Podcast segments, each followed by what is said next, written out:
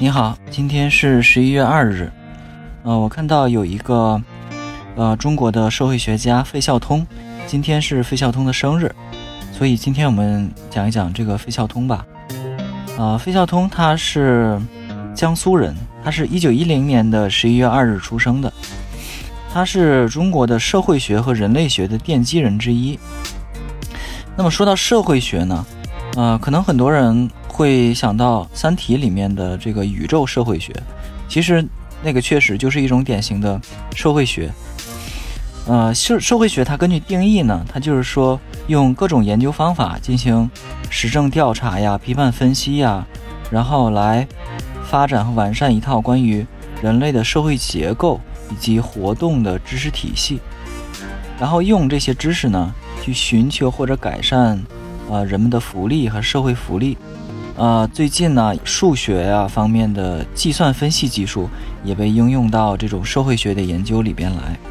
那么说回这个费孝通，费孝通他是一开始也是学医的，他学医之后，然后觉得啊跟鲁迅类似啊，觉得 学医救不了中国人，然后他就开始，但是他不是像鲁迅那样去搞文学了，他是去研究社会学。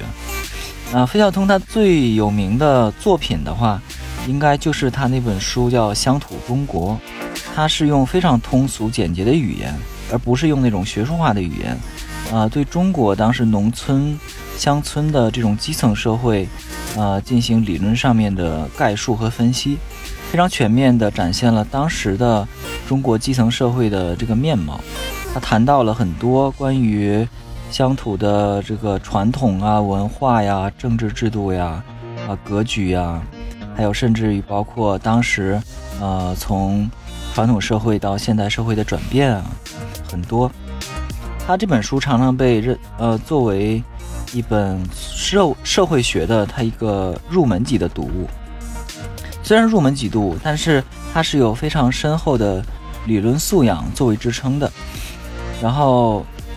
他这个书里有浓浓的乡土气息，就像它的内容一样，它语言也是比较用非常世俗的语言来写的。然后它里边提出的，因为它是很早就呃写的书，是一九四七年啊第一次出版，所以当时那样的情况，呃，他提出的很多观点，比如说关于这个乡土社会是一个熟人社会，熟人社会没有法律产生的条件。还有乡土社会的一些长老统治啊、礼制呀，这些，并不是特别符合二十一世纪的现在的中国的现状。但是其中很多对于社会结构、呃人们交往方式之间的描述，呃仍然并不过时。现在读来，今天读来仍然是很有价值的。呃，所以很多人说它是对于呃社会学的初学者来说，可以是一门很好的启蒙读物。那么在《乡土中国》这本书中呢，呃，费孝通他整理了算是十四篇文章，呃，最后一篇是他的题目叫《从欲望到需要》。这这个里边他就探讨了一下，呃，在社会中人的欲望和人的实际需要之间他们的相互关系。那我读其中一段吧：人类依着欲望而行为。他们的行为是否必然有利于个体的健全发展，有利于社会间各个人的融洽配合、社会的完整和持续？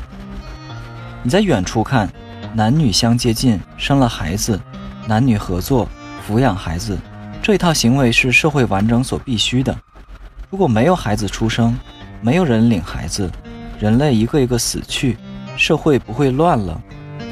人类不是断绝了吗？你于是很得意去问这些人，他们却对你说：“我们是为了爱情，我们不要孩子，孩子却来了。”他们会笑你迂腐。天下找不到有维持人类种族的欲望的人。谁在找女朋友时想着这些书本上的大问题？欲望是什么？食色性也，那是深入生物基础的特性。这里似乎有一种巧妙的安排。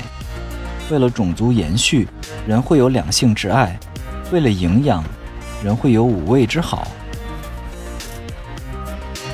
好，这个是从欲望到需要这篇文章里边的一段文字，你可以看出来，他就是用非常通俗易懂的语言，他讲了一下，有的时候欲望是很巧妙的一种设计，然后反而会有利于这个种种族的延续，会有利于呃人的生存。